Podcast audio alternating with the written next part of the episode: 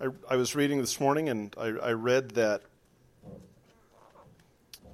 on Saturday nights when Charles Spurgeon was preparing his Sunday morning sermon, his wife, Susanna, would sit and read commentaries to him as he prepared. And uh, the, the pastor who wrote about this said, I went and said to my wife, You don't read commentaries to me. She said, Well, you're not Charles Spurgeon. So. I'm, I'm no Charles Spurgeon, but we'll, we will do what we can. We're continuing on our study of Hebrews 11, and, and, of course, we're going to begin then in Genesis chapter 22. If you'll take your Bibles and turn there. Genesis chapter 22, verses 1 through 14.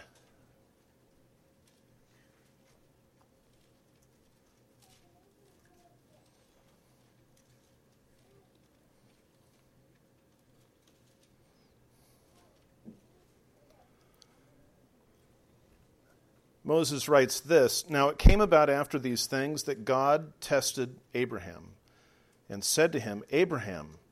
And he said, Here I am.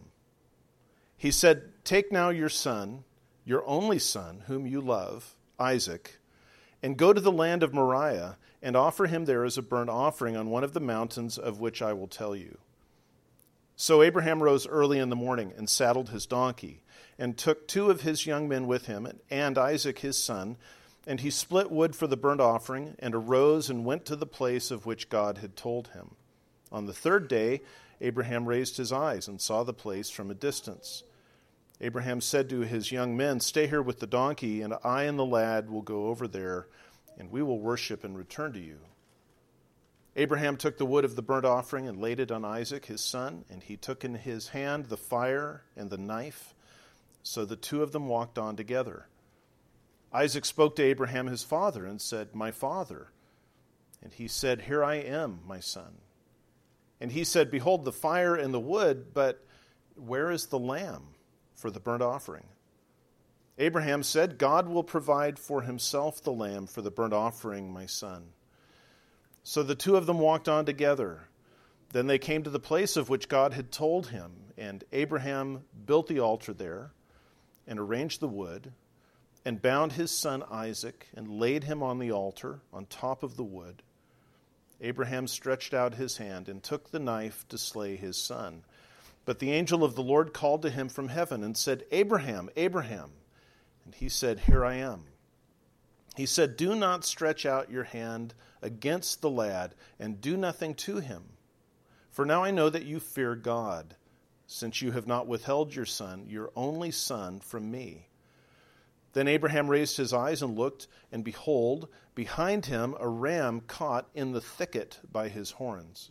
And Abraham went and took the ram and offered him up for a burnt offering in the place of his son. Abraham called the name of that place Yahweh Yireh, Jehovah Jireh, the Lord will provide.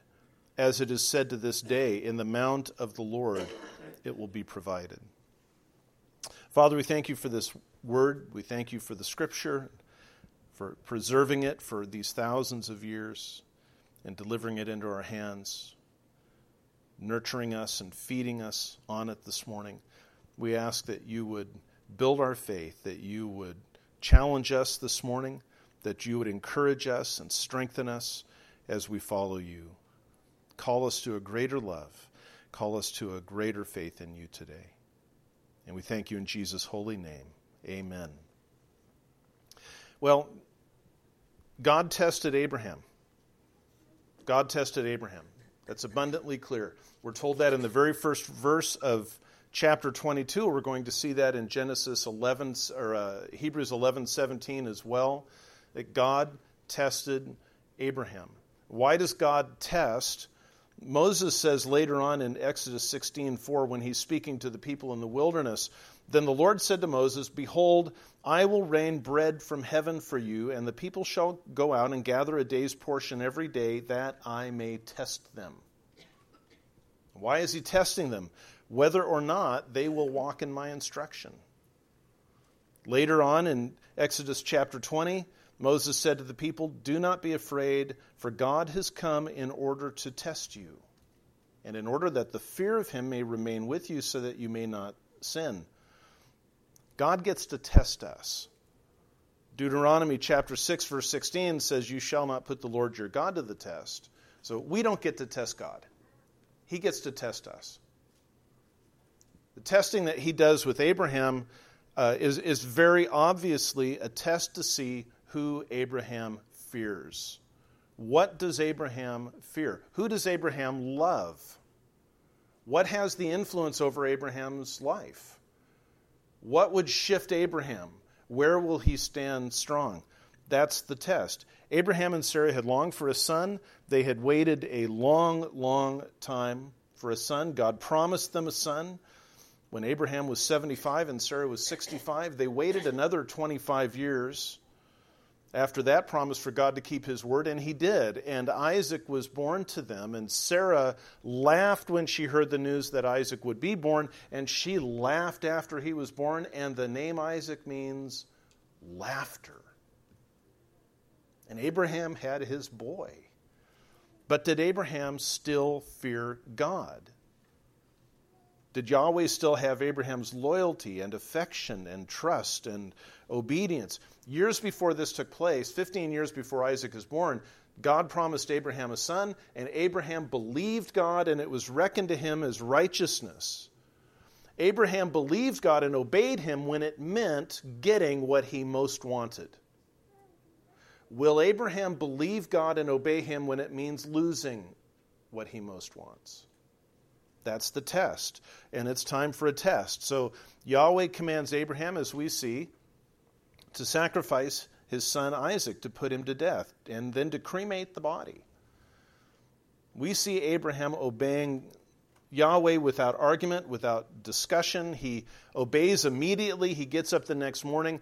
They move step by step through the entire process. He would have actually slain Isaac if the Lord had not stopped him, if the angel of the Lord, Jesus himself in a pre incarnate visit, had not stopped him. He passes the test.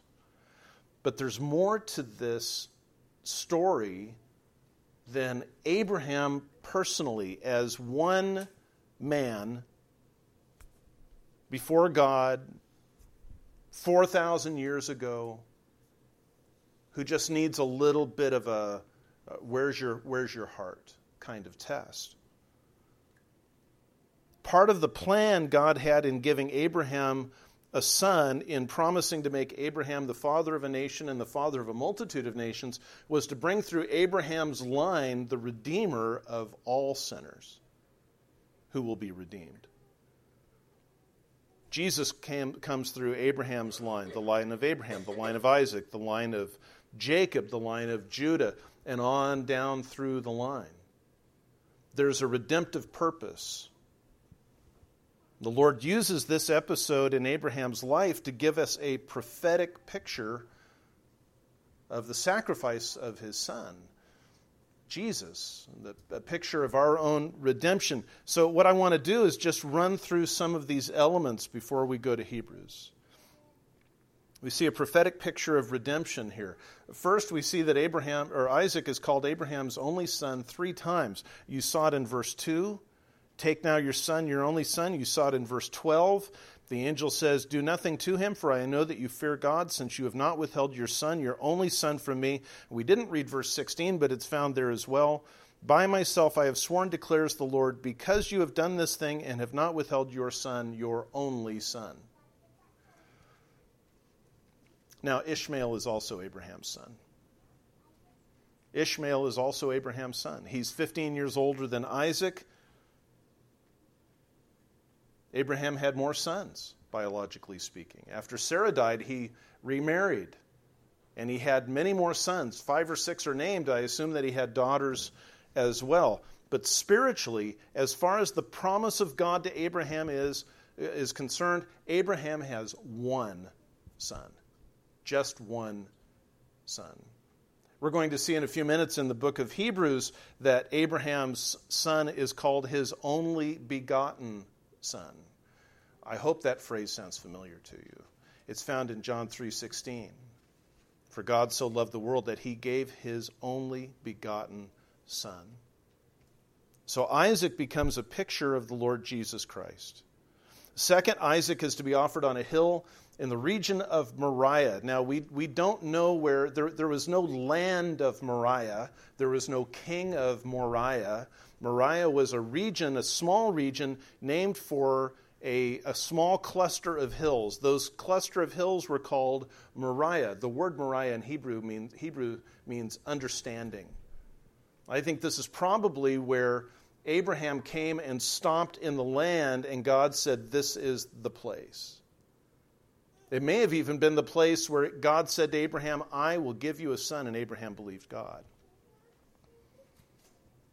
He takes Isaac to that place, three days' travel, and he builds the altar and lays Isaac on the altar on Moriah. And 2,000 years later, the Lord Jesus would be crucified on one of the rises on that hill of Moriah, which is called Golgotha, that we know as Calvary.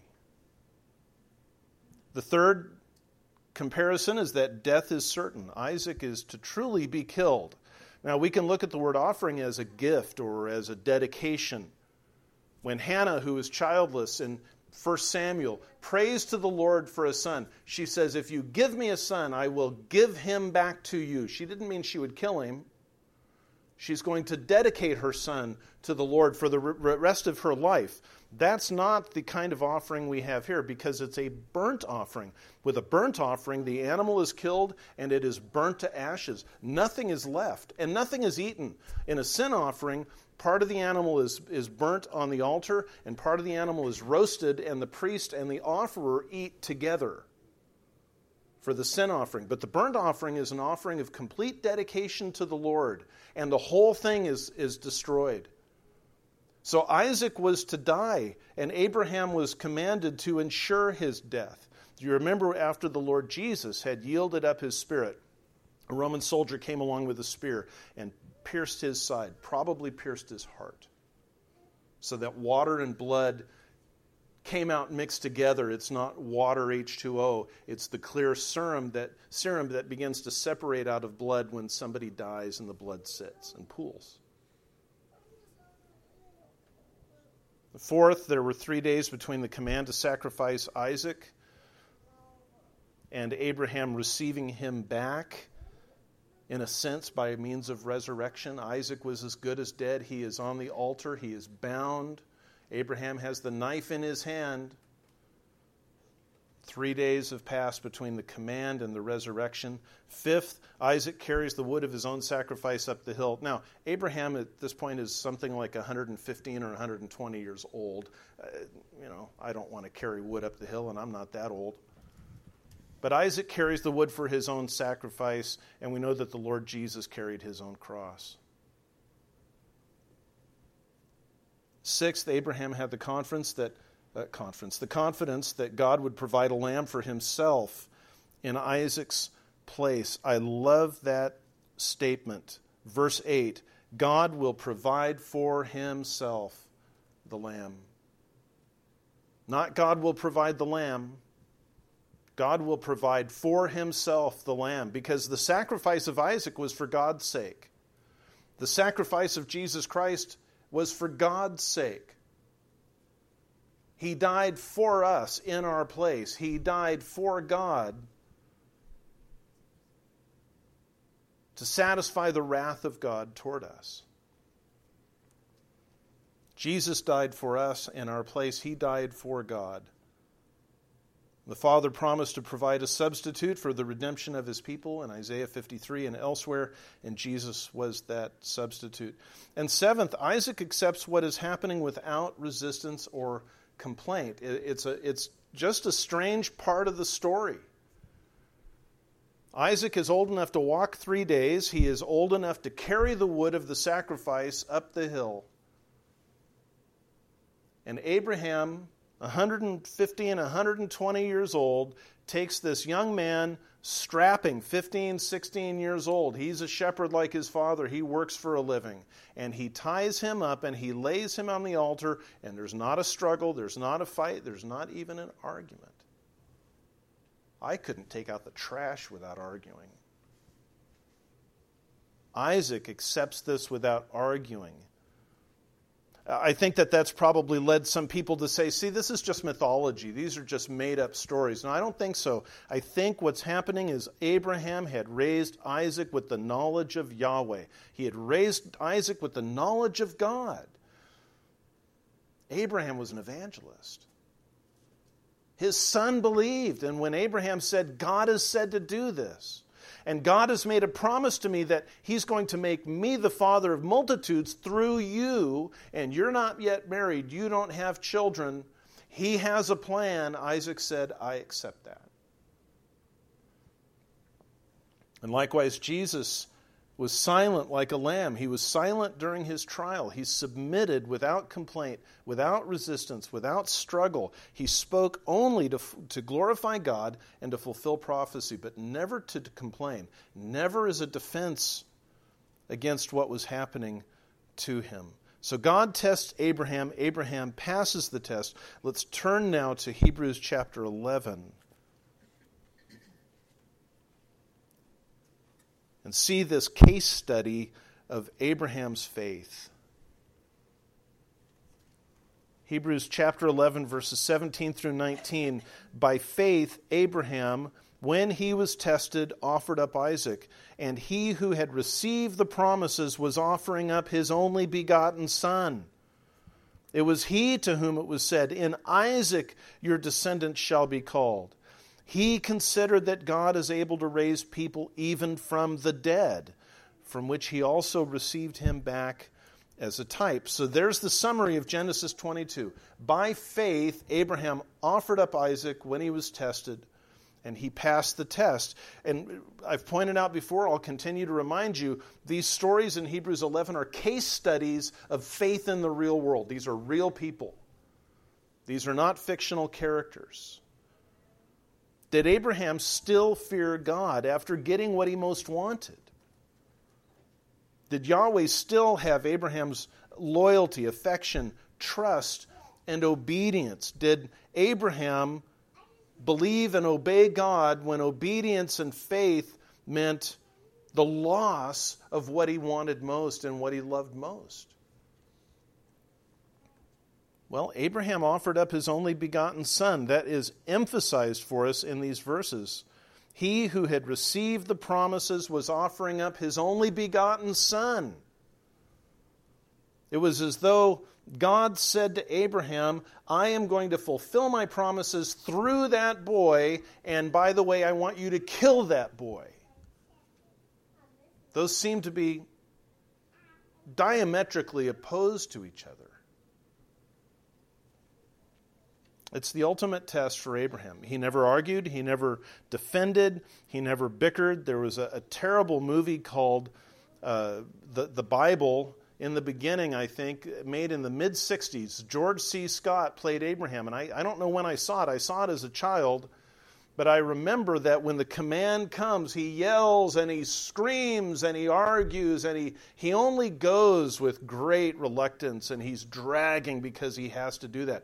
That's not what Scripture says. But we shouldn't diminish the fact that Abraham is a real man, not a mythological figure. He never argued, he never disobeyed the Lord, but let's not assume that it wasn't the greatest challenge he'd ever faced. And he passed the test. In faith, he obeyed. He trusted God. He feared God in spite of the rich blessing of Isaac's birth, in spite of the tremendous gift of this little boy, and all that he hoped through that child, Abraham loved God more. More than himself, more than Isaac. He loved God more than the promise. And said, Even if the promise appears to be lost to me, I trust you more. But there's more that's said. Abraham believed, it says, that God was able to raise people even from the dead. And so he trusted that God would raise Isaac if it came to that. It, it wasn't a matter of God has commanded me to kill my son. I don't know what I'm going to do for descendants now. He said, God has commanded me to kill my son, the one through whom my descendants will come. And I have no doubt that my descendants will come through, through this boy. And so God is going to raise him from the dead. If he has to do that, God will raise him from the dead. He chose to believe God's eternal promise over a temporary circumstance. He chose to believe God's eternal promise over a temporary circumstance. What we saw about Sarah and her faith applies to everybody in here, and it really should apply to us as well if our faith is genuine. Abraham trusted the person of God, not the idea of God, not the concept of God, not some religious imagination. He knew God as a person, as a divine person, but he trusted the person of God. Yahweh, the God of Noah, the God of Shem. Remember, Noah and Shem were both alive when Abraham was born. He knew them. The divine being who had created everything from nothing, Abraham fully trusted that person. Abraham trusted the power of God. There was nothing too difficult for God to do. When the Lord came to Abraham and, and Sarah there at the, the oaks of Mamre, of Mamre and, and said, Next year, this time, I will visit you, and Sarah will have a son. And Sarah laughed. The Lord said, Why did you laugh? And Sarah said, I, I didn't laugh. I didn't laugh. And God said, Yeah, you laughed. And then God asks a, record, a rhetorical question Is there anything too difficult for me? And the answer is no. And Abraham, who considers his own body to be as good as dead, and he considers the deadness of Sarah's womb, believed God, and God gave them a child. In any, in, in any calculation, Raising Isaac is easier because it's just Abraham now. It's not even Sarah, it's just Abraham. So Abraham trusts the power of God. As far as he was concerned, if he had slain Isaac, started the fire, and cremated Isaac to ashes, God would have raised him up out of the ashes. And Abraham trusted the character of God. God had made elaborate promises to Abraham. It wasn't just, I know how much you want a son, so I'm going to give you a son. It was, I know how much you want a son, but I have plans that you can't begin to imagine. And Abraham trusted the character of God. He had made these promises. Those promises weren't lies. Those promises weren't cruel jokes on a, on a man whose heart ached for a son, on a woman whose heart ached to be a mother. God wasn't teasing them, He wasn't playing games with their emotions. He wasn't being cruel. He trusted the character of God. He had a purpose in this command to slay Isaac and to offer him as a burnt offering, but the purpose didn't cancel the promise that had been made. The promise still stood. Abraham trusted the person and the power and the character of God. He acted uh, immediately, he obeyed step by step, and we're told he received Isaac back. But he didn't just receive Isaac back as his son, he received Isaac back as a type, it says in verse 19. That is the word parabole that we get the word parable from, or illustration, or picture. A type in the scriptures is a, is a, a, a, a picture in a, in a form, in an object. When Jesus told parables, he told these stories that illustrated a spiritual truth. Well, Isaac was given back to, to Abraham as a picture. What is he given back as a picture of? Well, given what we've seen, we might think that Isaac is given back as a picture of Jesus. He's Abraham's only begotten son. He is to be offered within shouting distance of Calvary. He is to be truly put to death. Three days pass between the command and receiving Isaac back. Isaac carries the wood for his sacrifice. He accepted all these events without argument, without defense. We might look at that and say, see, Isaac is a type of Christ, but Isaac isn't a type of Christ. Isaac is a type of me. Isaac is a type of the sinner who is redeemed. Isaac was a type of redeemed sinners who were under God's sentence of death for sin. God commanded that Isaac die. Once God commanded Isaac die, he had to die. There had to be a death. God had said there has to be a death. When the angel came to Abraham, when Abraham had picked up that knife and held it in his hand, the angel didn't say, Okay, you can stop now, never mind, go home. The angel stopped him. Abraham turns around and he sees a ram caught by its thorns in the thicket, and he takes that ram. This is the one God had promised. God will provide him for himself a lamb. He takes that ram and he sacrifices that ram in place of his son. In place of his son. God commanded that Isaac die. There had to be a death. God has sentenced us to death because of sin. Before creation ever took place, He determined that He would create mankind. He decreed that they would be given the freedom to sin and that they would sin. And He decreed that the penalty for sin is eternal death. And there has to be a death on behalf of each and every sinner born. He also decreed before creation that his own son would be given as the Lamb of God who takes away the sin of the world, the Lamb of God slain from the foundation of the earth. Jesus is called the Lamb of God slain from the foundation of the earth because his death was as good as accomplished before creation had ever taken place, because God never fails and he never drops a promise.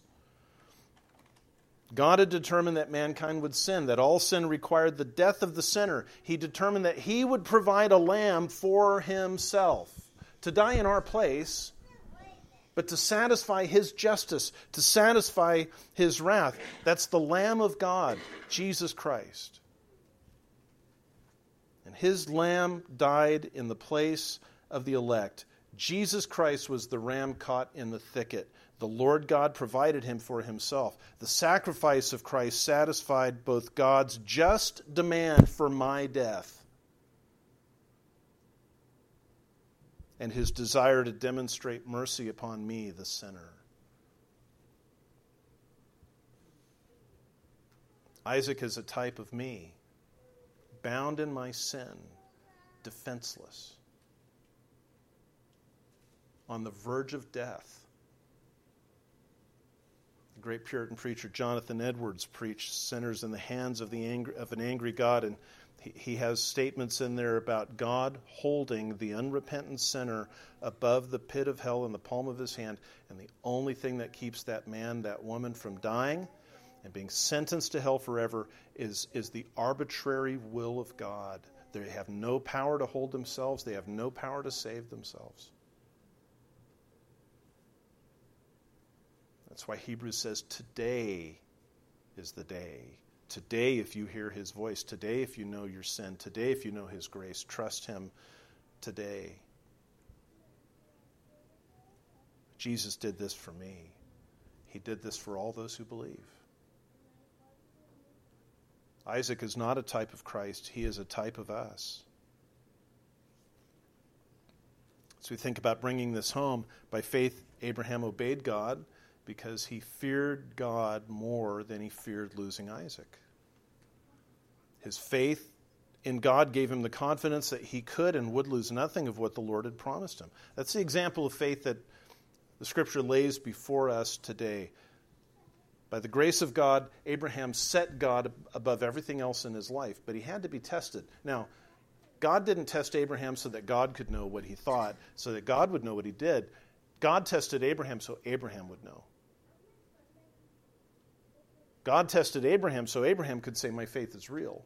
My faith is not arbitrary. My dependence upon the Lord is absolute. Absolute. Back in Genesis chapter 25, as the end of Abraham's life comes about,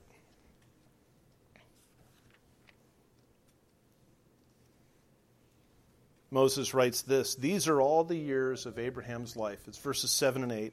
These are all the years of Abraham's life that he lived 175 years. He lived the last 100 of those years knowing his Creator, knowing Yahweh. Abraham breathed his last and died in a ripe old age, an old man and satisfied with life.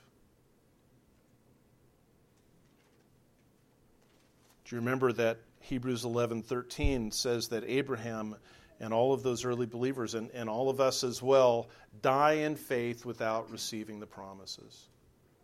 Abraham died in faith without receiving the promises. How do you die in faith without receiving the promises and yet die satisfied? You die in faith. You live in faith, you die in faith. That's how you don't receive what you most hope for and die satisfied with life. You love Jesus Christ more than anything else.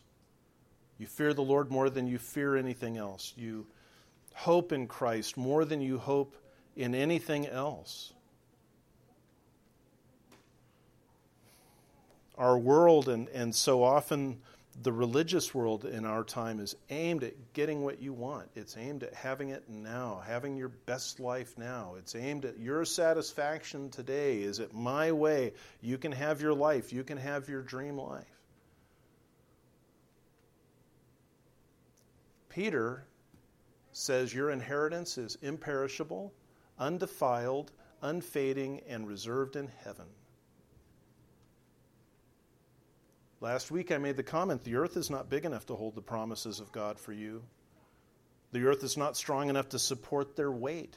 There is an eternal weight of glory for those who have trusted in Jesus Christ.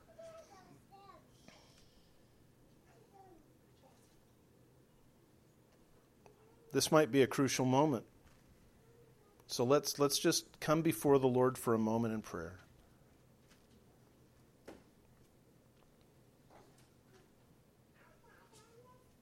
Father, we see this example of Abraham's faith, this case study. And I, I, think probably all of us look back at, at this man and these events, and we, we, uh, we either marvel at who he was and how much he trusted you and how much he yielded his life to you, or we might be tempted to believe that it's kind of all been enhanced, it's all been made up a little bit. And we know that that's not true. We know that your word is telling us the truth. We know that you're not playing games with us.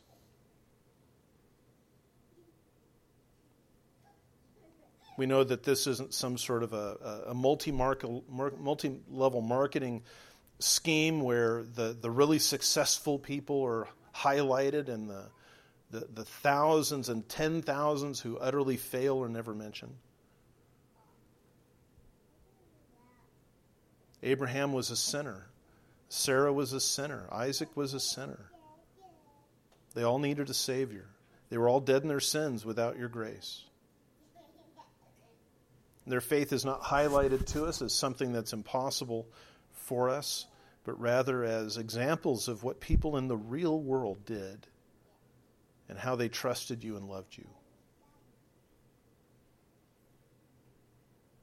We all have things that we long for. We all have things that we have received that we would be desperate not to lose. As with Abraham, mostly people that we love. And Lord, I praise your name that you don't put us all to this same test.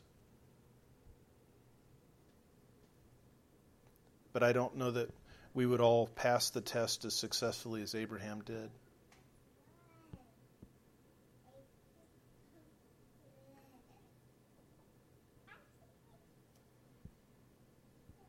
But we ask that you would continue to teach us, continue to train us as your sons and daughters.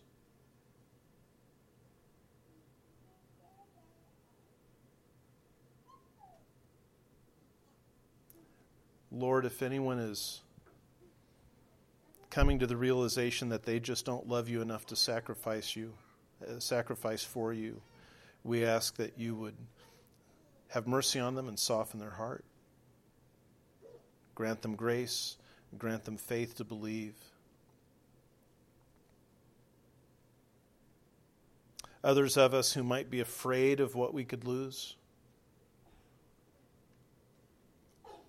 Would you continue to draw us to the Word? Would you continue to help us to understand that you are our shepherd? Because of that, we won't want. That you lead us, you restore us, you guide us. And even though we walk through the valley of the shadow of death, we don't need to fear anything evil because you are with us. You correct us, you lead us, you provide for us, you bless us. And our promise, Lord, our hope is in what David says at the very end of the 23rd Psalm that we will dwell in the house of the Lord forever. We thank you for the love that you have shown us in giving us Jesus. I, I do wish, Lord, that Moses had said something about what Isaac thought after the ram was provided. But perhaps there aren't words that can define that, that kind of relief. And Lord, I am relieved that you provided a lamb in my place. We bless you this morning. We thank you for your great and wonderful love for us. In Jesus' holy name, we pray. Amen.